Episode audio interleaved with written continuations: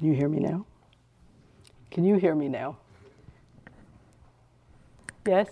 Great. You can hear me. It's helpful.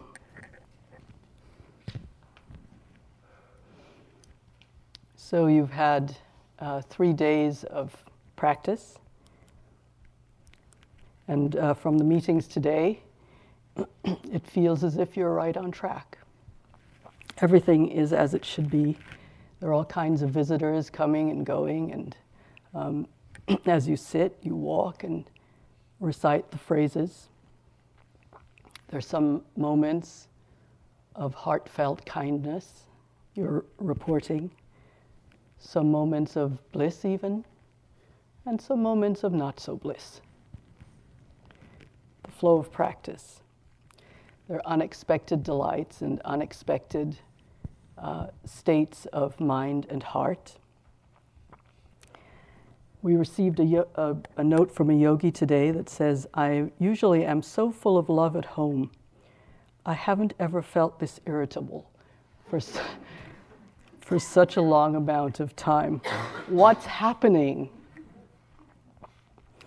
And in a meeting today, another yogi said that what she was feeling was anti metta for a fellow yogi. And another yogi talked about the fact that last year he was perfectly doing the metta, happy, happy doing the metta practice, and this year it's as if he doesn't want to open his heart any more than it's already open. So I'm wondering if any of this sounds familiar to you, or if this is totally um, foreign to the way you're feeling. so, for those of you who've been on retreat before, you're probably not surprised. Uh, you know that the process of a retreat is always a surprise, and that the uh, you know the graph is not one that goes like this or like that, but it actually fluctuates and undulates, so that we may have periods of um, calm and bliss, and, and then periods of plateau, and it appears that nothing's happening, and then periods that where uh, things seem to even be going off the, off the rails or off the tracks. And uh, so you know that even what you experienced in the last sitting is not necessarily what you'll experience in this sitting. So the first insight of meditation, insight meditation practice is impermanence. so you might say that you've already experienced this insight. And yet, it's amazing how we continue to assume that things are always going to be the way they are now, isn't it? So we can learn to be with whatever is arising, whatever is happening in this moment with care and with attention, with kindness, knowing that it most certainly will change, and that even if previous states um, appear to re arise, they will, re- they will arise differently. They will not be the same state, even if it's just because this moment is new. And so you can greet uh, the moments of arising and disappearing with that kindness and curiosity that we've all been uh, speaking about. No matter what's happening, as Mark said last night, you can bow to it. You can thank the mind for its opinion and meet it with curiosity and love. and I'm sorry, I apologize about my voice. Uh, this morning said that she hopes the yogis will enjoy my Barry White voice. So I'm sorry if it's a little croaky and it's coming in and out. I'm, I've gotten a little cold.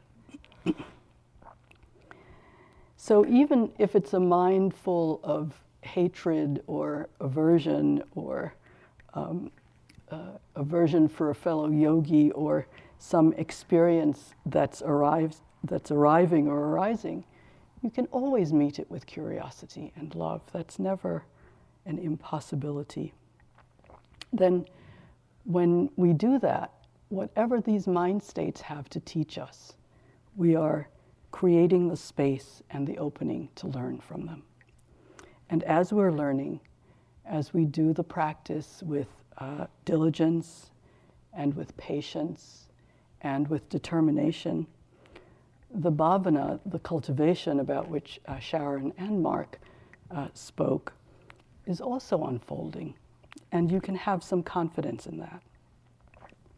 So, that innate, kind heart that is our birthright is being invited into this open space uh, f- that from the phrases is created as we keep uh, the steady rhythmic flow of the practice.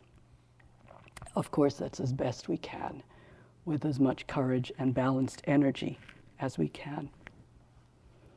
So I bow to the, um, the energy that you've put into your practice, and um, I bow to uh, whatever is arising for you. Tonight, I'd like to meditate on two noble qualities of heart mind that are emanations of metta. They are uh, compassion and what is variously translated, a word in uh, Pali that doesn't have, doesn't seem to have a one word um, equivalent in English. Uh, it's mudita in Pali, and I've seen it translated in various ways. It's translated sometimes as uh, sympathetic joy, sometimes as um, appreciative joy, sometimes as unselfish joy, as altruistic joy. It's essentially uh, the joy for the joy of another.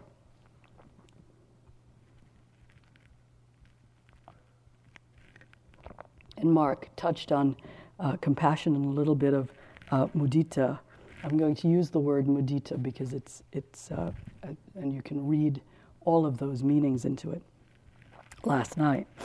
And what I mean uh, by emanations of metta is that these qualities are also inherent and innate in our nature.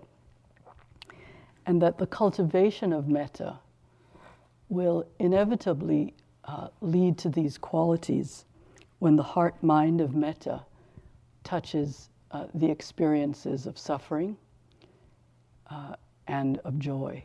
Uh, so that when, uh, when metta meets suffering, compassion is born. And when metta meets joy of oneself or another, mudita is born. So, in a way, we're reflecting on how the heart of metta, which is a peaceful, clear uh, mind and a loving heart, responds to these experiences, not only internally in ourselves, but also externally in the world or in others. And together with uh, equanimity, another quality of that's an, in a way an emanation of metta, which is in Pali upekkha. So, together with this quality of equanimity, uh, mudita, I'm sorry, uh, compassion and mudita, metta, karuna, and mudita are known as the four Brahmaviharas. So, they're metta, karuna, compassion, mudita, sympathetic joy, and uh, upekkha, equanimity. These are called the four Brahma Viharas. And the translation of uh, Brahma Vihara is uh, of Brahma can be uh, best or heavenly or divine. And Vihara is um, abode or dwelling or home. So again, they're very, the words Brahma Vihara are variously uh, translated as best home or divine abode or heavenly abode or divine dwelling. And they're also uh, sometimes called uh, boundless states in the text, denoting the immensity, uh, the immeasurability of uh, these states of mind. So tonight I'll focus on and meditate on uh, karuna and mudita and it may seem as if uh, these qualities, because of the way I speak about them separately, are separate and uh, independent from each other. But in fact, although we speak about them that way, when you reflect on them, uh, you'll see that they really are intertwined qualities of mind and heart. And they may either co arise with each other or they'll arise independently.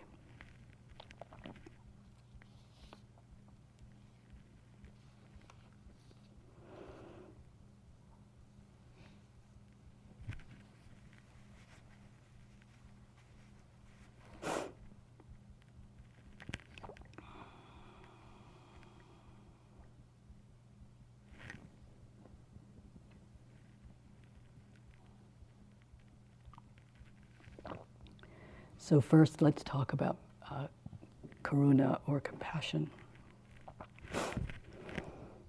Hmm. It's hard to talk about it without noting uh, the state of, of the world, how uh, difficult a cycle we are in in the history of the world. We're witness to a culture um, in the part of the cycle of its history in which it seems to me that uh, cruelty is being woven into uh, the fabric of our society, our culture, ever uh, more and more deeply. We don't have to go very far to witness the fact that in our precious country, born in so many ways from the weight of oppression into the ideal of humanitarianism and a central tenet that was based on concern and protection for the least fortunate among us is descending into disdain for and blame of the unfortunate and a callous indifference to suffering. This is true now in our public discourse, which has become bombastic and cruel, and in our social policies that have become wealth centric and polarized by ideologies. We have lost our way in believing that we can freely torture beings, that we have a right to, to do that, to get what we think we should get. And it's all around, around us in the environment where we feel free to uh, despoil the environment, to um, uh, uh, worsen or, or speed up the extinction of species. And this, this, of course, infuses our environment. And we know that what can happen is that our hearts can close if we're not vigilant and if there is not an explicit intention to be aware of uh, the movement of our own hearts away from the suffering because we are um, because we are afraid that we will become overwhelmed. I could go on with the statistics in our culture, but I think you probably know them well. I know uh, we're bombarded daily with all of the alarming trends. And this is not a political speech, and it's not to advocate for one side or another in our polarized political system, but to look at the suffering uh, that is right under our very noses. And of course, our culture doesn't have um, a monopoly on cruelty. By simply reading the headlines in any given day, uh, we can find cause enough for sorrow in what William Wordsworth called man's inhumanity to man. All over the world, we are performing unspeakable acts of cruelty to perceived enemies and sometimes even to our own families out of the desperation that comes from poverty and oppression. So, when we know the depth of the sorrow of the world. There is no need for us to ask whether what we are doing here together is valuable or worthwhile. Because we know that this world is surely, surely, sorely in need of the one who responds with a loving heart, a gesture of generosity, the support of compassion, and the wisdom of equanimity. What you are doing here, what we are doing here together, is essential to the well being of the world. Thomas Merton talks about being in his uh, monastery during, um, I think it was World War II, and his abbot coming to him and saying, telling him that he had no idea how many beings he was supporting simply by doing what he was doing in his prayers. So we should not respond to uh, this sorrow of the world or this difficulty of the world so much by thinking that we have to get up and run out and uh, start to do something. Certainly, for some of us, that may be true, and for others, uh, just doing what we are doing here, contributing a kind heart and um, a clear mind is uh, well, wor- well worthy of our lives.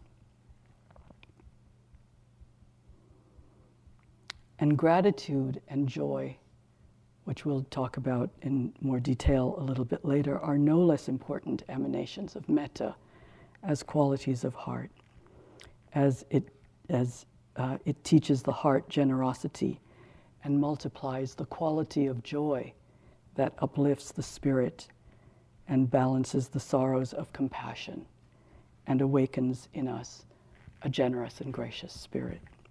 So these qualities are uh, worth cultivating.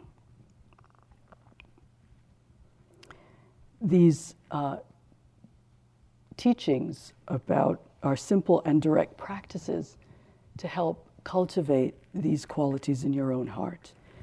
They're not, as we've been saying over these three days, qualities that we have to go shopping for. They're woven into our human spirit and our very cells.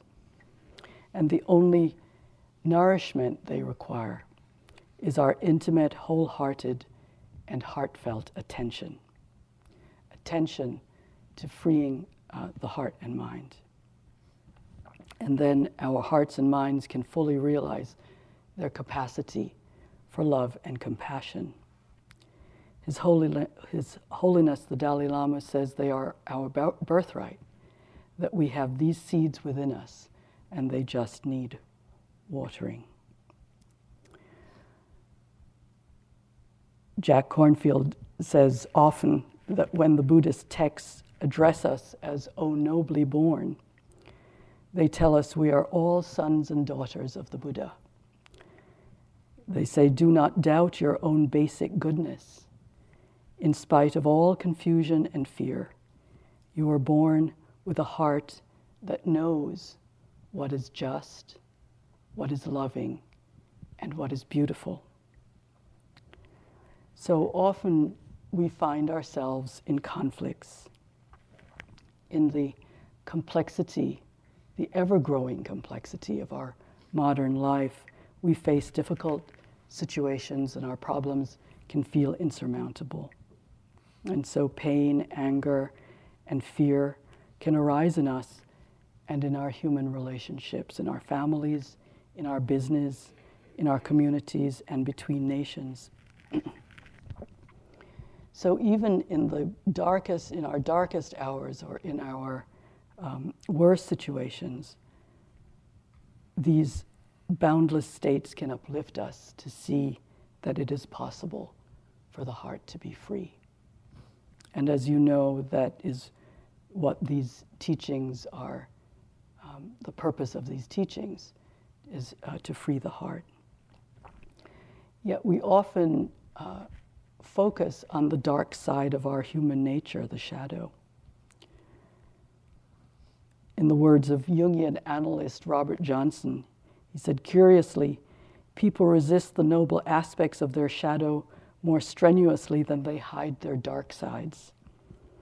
It is more disrupting to find that you have a profound nobility, nobility of character than to find out that you are a bum. So we'll see if we can meditate on these noble aspects rather than on all of the things that we think make us that bum.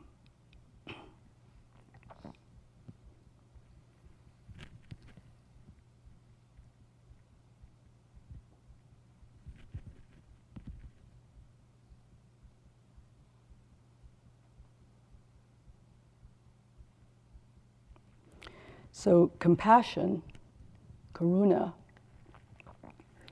it is said that it is a, a, fluttering of the heart in response to the pain of ourselves or of another.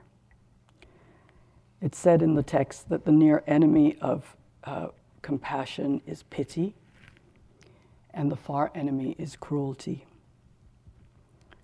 That that this pity is like sympathy, a kind of general distant sense of concern or pity for the plight of others, and that uh, um, compassion rather is like empathy, a real sense or feeling or understanding of the suffering of self and others. And that arises from uh, our, um, our practice in which the wisdom of seeing how we are and who we are in relation to others uh, comes naturally this understanding that there is no separation from uh, other beings, but that actually we're all uh, fully and firmly uh, interconnected. I was um, years ago at a retreat here at IMS, a long retreat, in which a friend of mine uh, was also uh, sitting. And she sat um, for the first six weeks, and I was sitting for the also for the second six weeks, and she but she was leaving a little bit um, earlier than the actual break of the two retreats. And so on the day that she was leaving, it just so happened that um, I was outside in, at the front of, of the building, and she came rolling out with her suitcase to, uh, to take her leave. And as we saw each other, we, we, we kind of met and, um, and we hugged, you know, not so good to do in a retreat, but she was leaving. Uh, just so that you don't use me as a model. And um, it, we hugged, and, and uh, she, she whispered in my ear, um, because she was going, to, my husband, I was not, my husband wasn't here, and so she was going to see my husband, whose name is John, and she said, um, Is there anything you'd like me to tell John? And I said, No, thank you. And uh, watched her go on her way, and um, and I left, and then I went to my room and I started weeping uncontrollably. And uh, I won't tell you the entire story because it would be too long, but what eventually happened is that that moment uh, became a connection for me with a moment in which, uh, for various reasons, I had to be parted from my mother when I was five years old. And of course, a five year old took that as abandonment, even though that's not what it was. And so, somehow, in the depth of the retreat, in the stillness and silence of the retreat, uh, that memory was triggered, and it was triggered in a quite somatic way. Well, it went on for days uh, this sadness, this grief, this processing of what had happened uh, in my life so many years ago. And um, eventually, I, you know, I had r- meetings with teachers and talked about what was happening, etc., and got lots of suggestions about ways to work with it. But essentially what had to happen is that it had to take its own course. And eventually, I, I would sit in the hall and I would be weeping, and so I had to leave, and I would come back, and you know, back and forth. And then finally, one day, I was sitting in the hall, and I sat uh, without weeping, and I was able to practice to to to uh, to simply be with my my breathing and the body and what was happening right then in that moment. And as I sat, this grief came up and as the grief ar- arose, what began to happen is that there were projected onto my mind pictures of five year old girls. That one would come from way behind and she would fa- come around and face me. And the face of a five year old girl of all races and, and nationalities, where each one kept coming. And there was an understanding in that very moment that these were all five year old girls who had been abandoned. And as they came, I could see uh, more and more, and there was a, a, feeling more and more of the, and of the understanding that what I had been feeling as my abandonment, as my as something that was very personal to me, was indeed a universal uh, experience one that had been experienced by countless, countless five year old girls over eons and however, however many thousands of years mothers had had to leave their daughters for whatever reason. And so, what, what I began to see was the, um, the, the very, very, very deep truth that this was not my abandonment, but that this was the abandonment. This was the pain of the world. This was not something that was personal to me. And that understanding has served me well in, in, in knowing viscerally and um, undeniably the interconnection that we all share. That my suffering and your suffering are not different. They may feel very, per- it may feel very personal, and of course we experience it personally but that in fact there is a deep well of sorrow, there is a deep well of suffering in the world that we all share. And it is, um, as the Sufis say,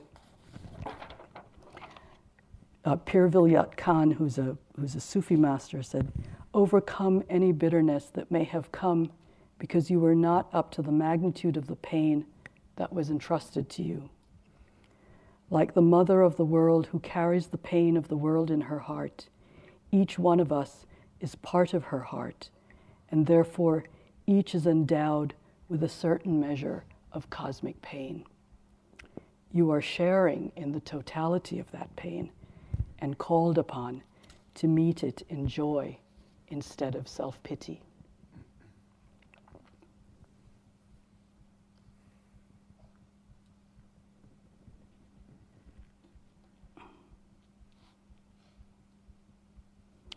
So when we understand this, the deep connection that we have,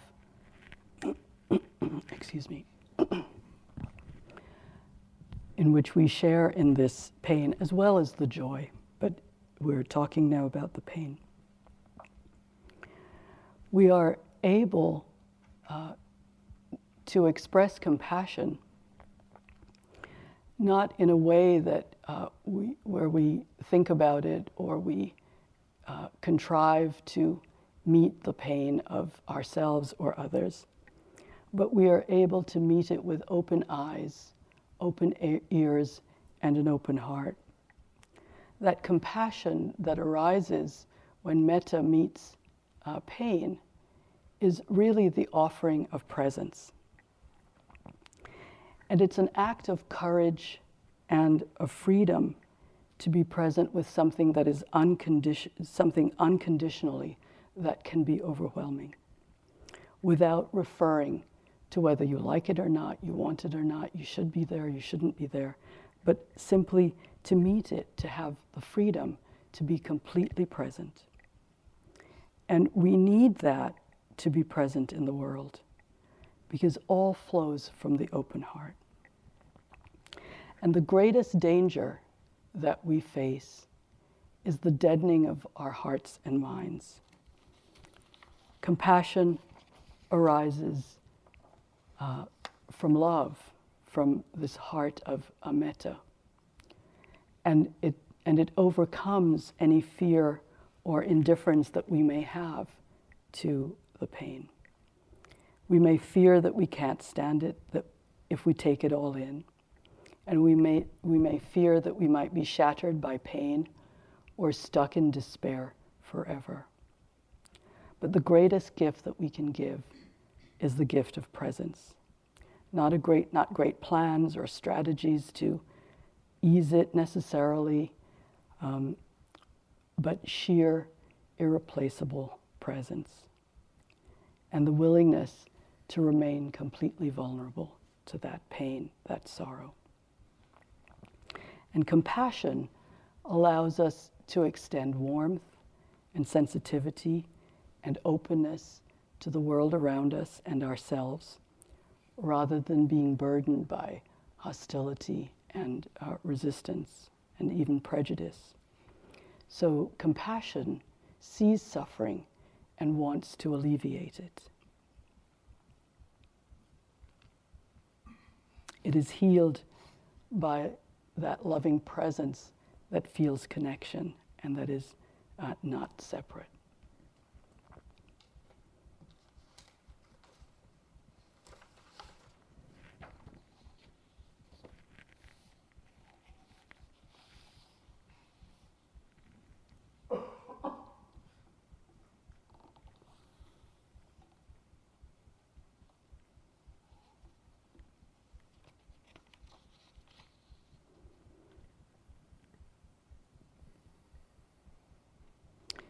And this uh, compassion is not um,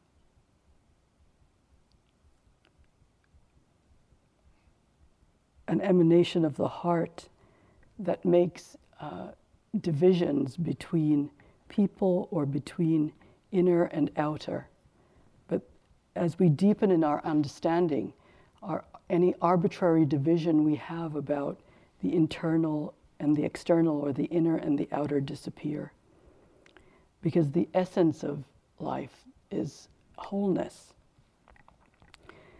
So we don't divide our, uh, our compassionate attention into inner and outer, into individual and social. We, make, we may make arbitrary decisions for the convenience of a collective life, for analysis, but any division between inner and outer has no reality, no meaning. So it's not so when we we talk about our uh, interconnectedness, we are talking about inter- interconnectedness not only uh, between individual human beings, but between us and the whole society.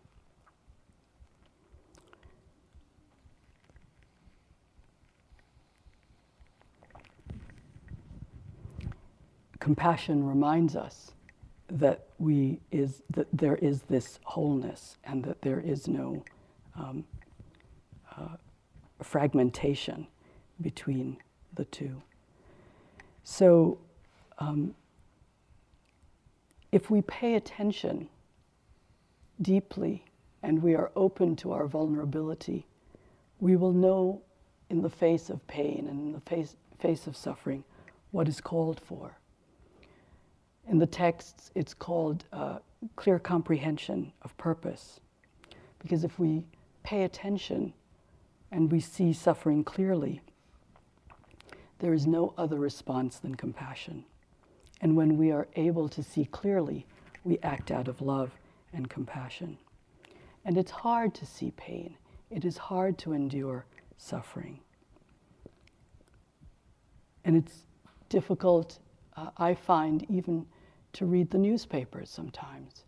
We've, we went from getting the newspapers daily down to getting it uh, only on weekends.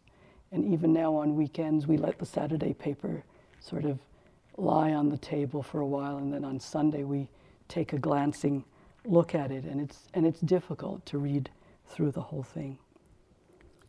Knowing that, however, that I am not separate from the cause of all of the difficulties, that none of us is, that we are part of the main. So our practice keeps us connected so that we can see the pain and bear it and still do what is necessary. We form the intention to act, and acting is the antidote to the pain of seeing the suffering in the world.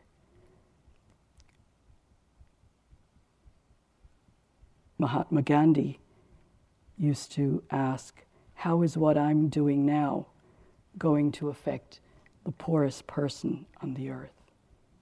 That is true compassion. I looked for a story that I wanted to bring you tonight, but I couldn't find it of a woman who um, was taken hostage by a man who had um, escaped from he was he was a prisoner and he had escaped from prison from from the courthouse where he was being indicted. At gunpoint stole a guard's gun and uh, went into the street and uh, found this woman as she was going up to her apartment and at gunpoint made her take him up to her apartment. And the story was that um, the woman who had a five year old child uh, in the apartment sleeping, talked to this man uh, in such a way that as, uh, as the night wore on and he kept her prisoner for uh, overnight and on some, something like 24 hours, as they woke up in the morning, he said, She made me pancakes with butter, with real butter, and I'd never had pancakes before with real butter and she treated me like a human being. That she actually um, talked him into giving, giving her uh, permission to go and see her five year old child, appealing to his heart. Uh, and eventually he knew that when she went to see the child that she would be able to make a phone call. And she made the phone call and told the authorities where he was. But what could have turned into something that was so horrendous, so horrific, and um, clearly of danger to herself and her, her child, uh, turned into something that was where he peacefully surrendered himself as the authorities came.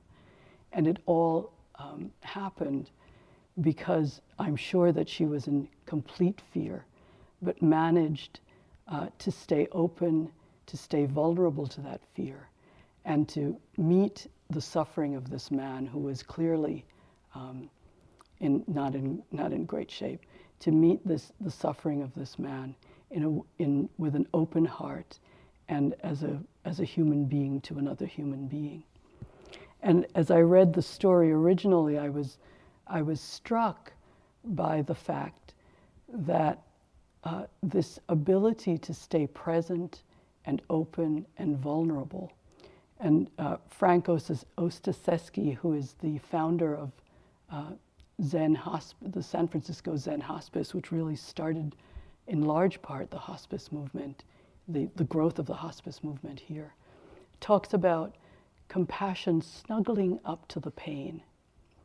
That what it wants to do, that compassion is powerful enough to be able to snuggle up to the pain in the same way that your mom, when you were uh, a child and hurt yourself in the same way that your mom was able to snuggle up with you and actually ta- show you the wound so that uh, your fear could be overcome. The, this woman was able, in a way, to snuggle up to the pain of this man and to, um, to have a, a, a peaceful resolution to what could have been a quite violent incident.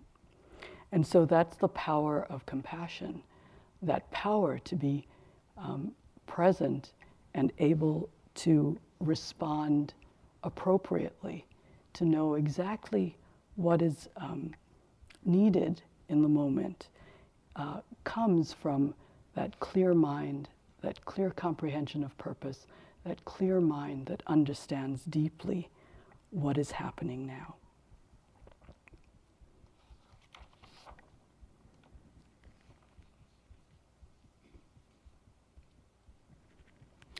And compassion is not the purview of just uh, Buddhism.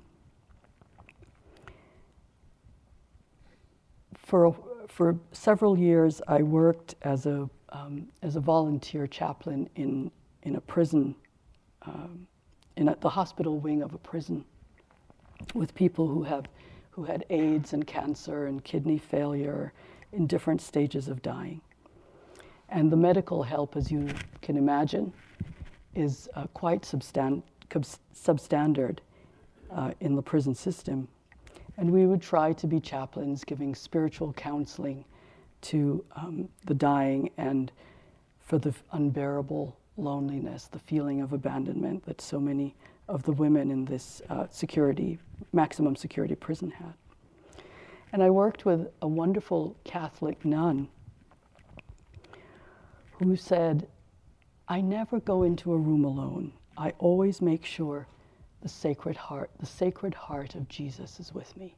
And I always understood that to mean what we talk about in, um, in, in our uh, Buddhist world as compassion. And what happened is one day she was carrying this little text and I said, Sister Elaine, what have you got there? And she, she showed it to me, and it essentially was the section of a Buddhist text called uh, Shantideva's Guide to a Bodhisattva's Way of Life. And I said, Sister, and it was in the hortatory subjunctive, as Sharon said. Said, uh, it said, May I be medicine for the sick. It started, May I be medicine for the sick, a home for the homeless, a comfort to the lonely. And I, I said, Sister, that's a Buddhist text. And she said, Shh. so there's this idea of heartfulness that she's willing to stay in touch with uh, and committed to stay in touch with. And she also knew it wasn't about Catholic or Buddhist or Sufi or whatever else. And we would have these amazing uh, services on Sunday, and all of the women from the hospital would come and sit with us, and I would do Buddhist meditation, and she would do Catholic stuff. And then if we knew that there were Muslims in the in the um, uh, in the prison in, in, in, the population in the hospital, we would uh, do honorary things for Ramadan or for whatever other holidays were coming up. And it's easy to lose touch with it and with this heartfelt uh, compassion. But when you are committed to staying in touch with it and going into a room, it's there, it's palpable, and it's felt between human beings. And after doing that work for a few years, it became clear to me that uh, the visits were not so much about teaching meditation or teaching this or teaching that, but that what was most valuable was this willingness, this ability to stay present with the suffering, to see it, to touch it, and to feel it. And the willingness to hold the space in which that can be witnessed is worth so much more to someone who's abandoned, unforgiven.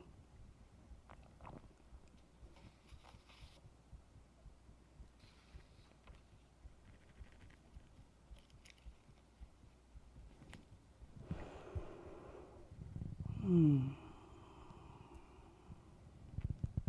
So I'd like to, I'm not going to give much enough honor to uh, mudita, but I'd like to talk about it um, a little bit, and uh, perhaps we'll have an opportunity, I don't know, later on to speak a little bit more about it.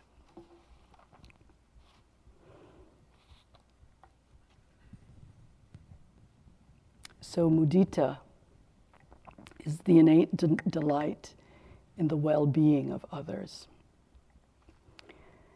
And uh, it's it's a, a, an antidote to envy and jealousy, which seems to be pervasive in our uh, culture. Writer Annie Lamott describes how difficult it is to deal with the triumphs of other writers, particularly if one of them happens to be a friend. She says, It can wreak just the tiniest bit of havoc with your self esteem to find that you are hoping for small bad things to happen to this friend. She says, for instance, say her head to blow up. right? um, the French writer Montaigne put it a little bit more delicately. He said, There is something altogether not too displeasing in the misfortunes of our friends. All right. So we respond usually to the good fortune of others with envy or jealousy. Envy is uh, ubiquitous in our culture. If, uh, so it's as if we're hardwired to believe that there's only so much happiness to go around, and that if somebody else gets too big a chunk of it, then there won't be any left for us. And if you keep your eyes open, I'm sure you know, maybe maybe it's not you. Maybe I've just seen a lot of it. Maybe I notice it in my own um, uh, makeup sometimes. Maybe I don't know. Maybe you don't see it. But um, when your lover has dumped you, it's probably probably a wedding is not exactly where you want to go to the, the next day, right? Or a good friend of mine, um, a yogi who has been practicing for over 20 years, said how hard she finds it to look around a yoga class and see younger practitioners uh, in poses that elude her. I had a, I sat a retreat with Sayadaw U Pandita, who Sharon has mentioned, and uh, in the Burmese tradition, there's a, um, a, the tradition for meetings.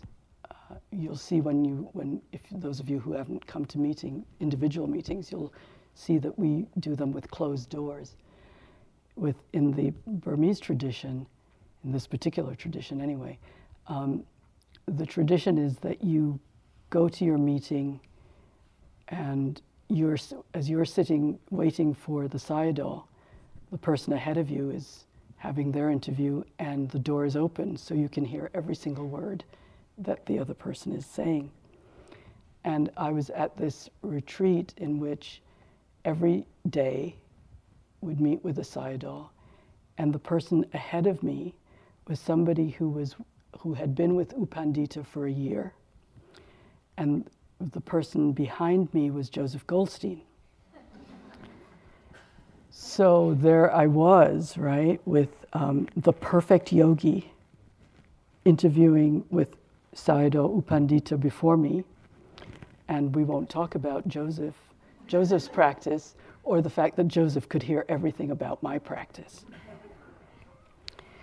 And uh, there he was, there was this yogi in front of me who was having these amazingly precise reports. And if you don't know, the, in, in that tradition, you, you give um, very precise reports about your practice, about what you observe from moment, literally from moment to moment to moment about your breath and your thoughts and sounds, etc., etc. So you're, you're, try, you're encouraged to give very precise reports, which of course gets your attention during, during your practice, but also um, reveals for you when you try to um, describe in a precise way, reveals uh, where, your, where your attention has been lacking.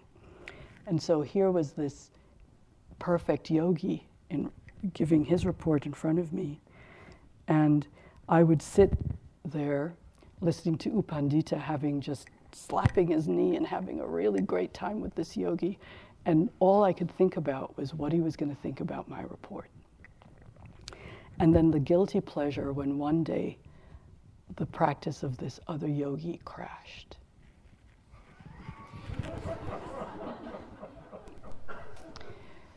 He was having a really hard time. And it was hard to miss the irony of my um, sitting there um, being contracted, uh, having a contracted, comparing, restless mind.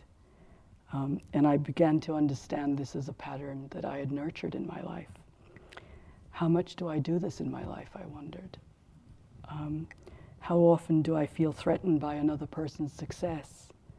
How would it feel to be happy for that peaceful person sitting in front of me instead of wishing for his practice to crash? Did I really believe that his success would diminish my own? Did I really believe that somehow his discomfort would elevate me?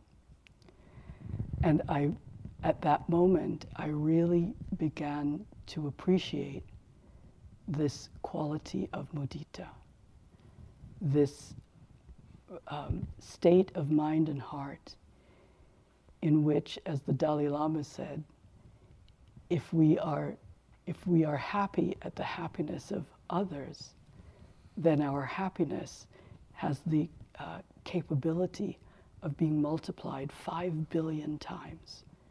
Because we not only have to rely on our own happiness, but we rely on the happiness of all to make us happy.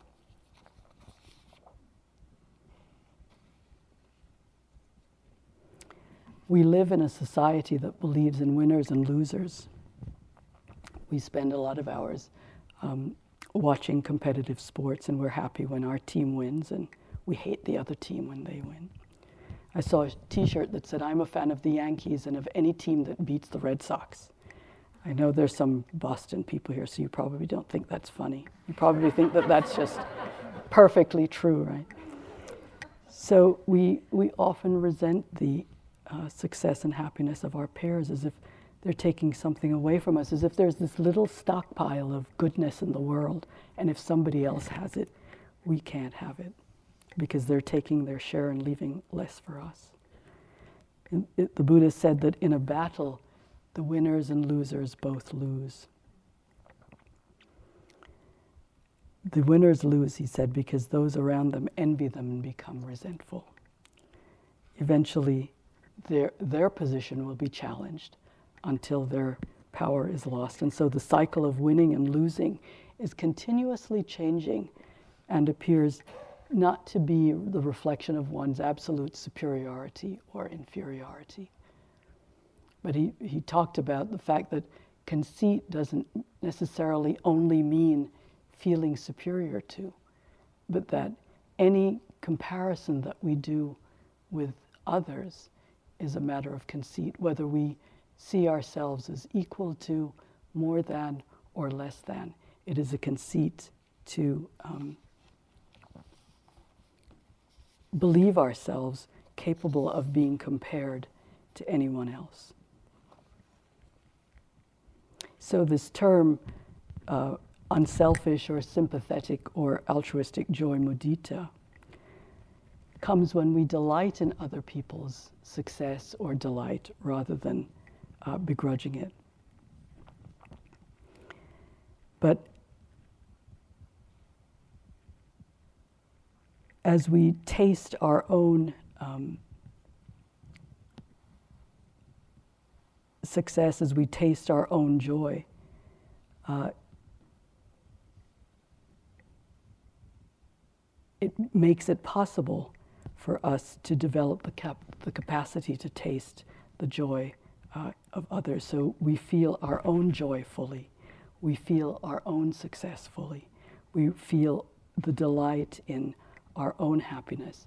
And that can take the form of gratitude or the understanding that everything in our lives is a blessing, even the, even the times when we feel that um, things are dark, that that we are despairing because things are not going the way we feel they should be going. That we understand that uh, seeing things in a narrow, um, in a narrow uh, perspective is not necessarily uh, the truth of the way things are. That we can only understand how things are unfolding as we take a much wider and uh, longer view. And the more deeply we drink uh, from the fountain of our own joy, the more, the more secure we become in our own happiness, and the easier it then becomes for us to relish the joy of other people. So, for our own joy, we develop and cultivate gratitude, and in the joy of others, we develop and cultivate um, mudita. There is much more that can be said about it, um, but we, would be here for a couple of hours, so I think I won't do that to you. There are ways that we can um, work with both karuna and mudita in our practice. Uh, the phrases are in compassion can be, May you be free from your pain and sorrow, or I care about your pain and sorrow, or may you hold your pain with compassion, or may your pain and sorrow be eased. Or you can replace pain and sorrow by suffering or sadness or fear or loss or illness, whatever the specific um, suffering happens to be. And for sympathetic joy, may your happiness and good fortune continue. That deep wish that whatever happiness is coming um, will be increased. May your happiness and good fortune increase. May they never end. May they never wane. Or may you enjoy happiness and abundance. Or even just a simple wish of a simple statement of, I'm happy that you're happy or may your happiness continue, or may it grow.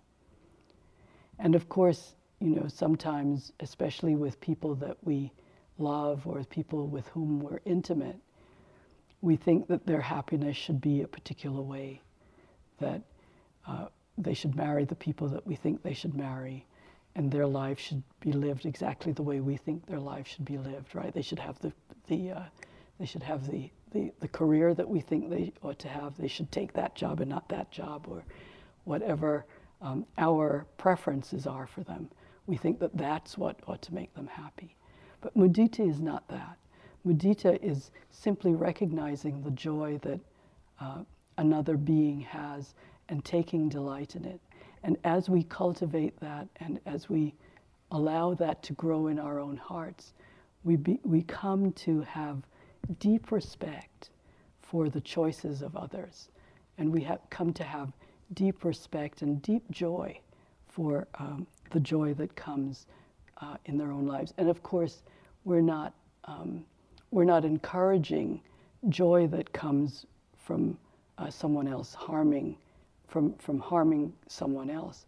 It's, it's not that, and it's not that we are denying or suppressing uh, um, what we see but that if someone is genuinely happy and is happy in the choices that they've made, that we, we can certainly be happy for their happiness, uh, letting go of any judgments that we may have or any idea that we may have that they ought to live the lives that we think they ought to live.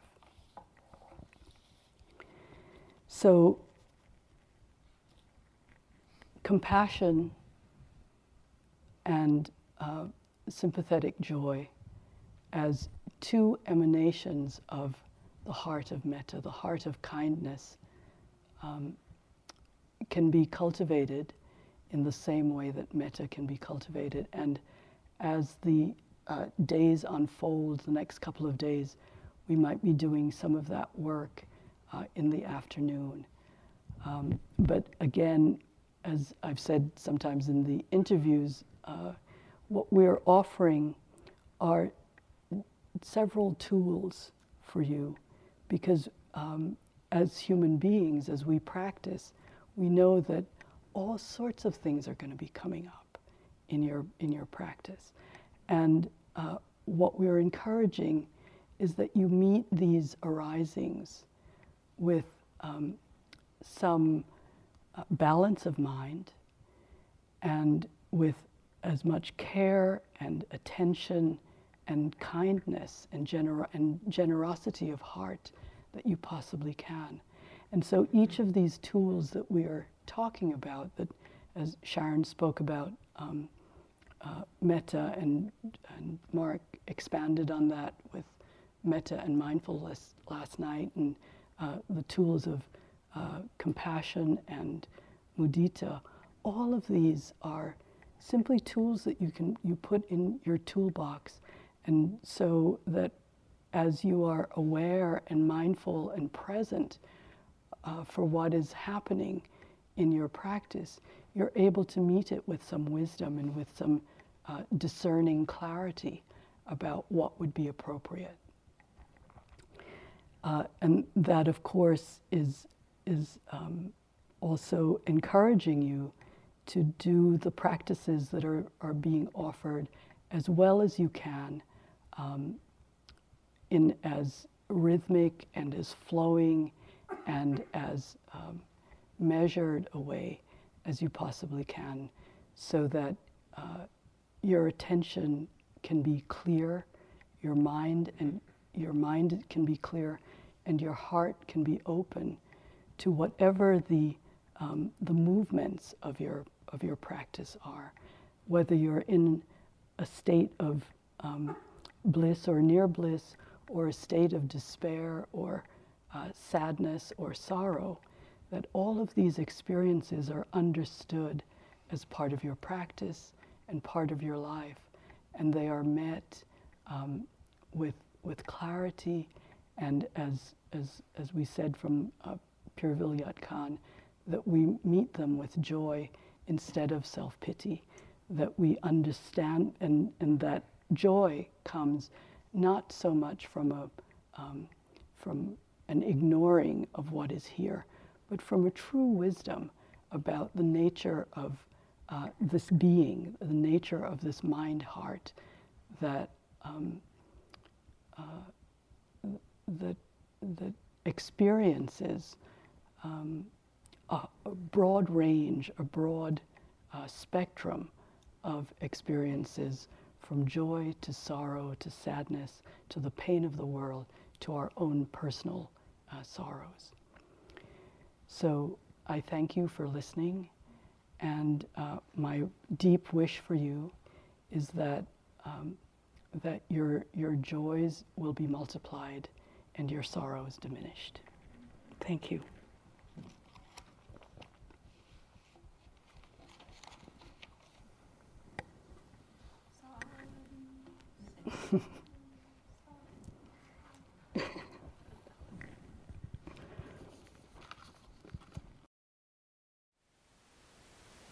Thank you for listening.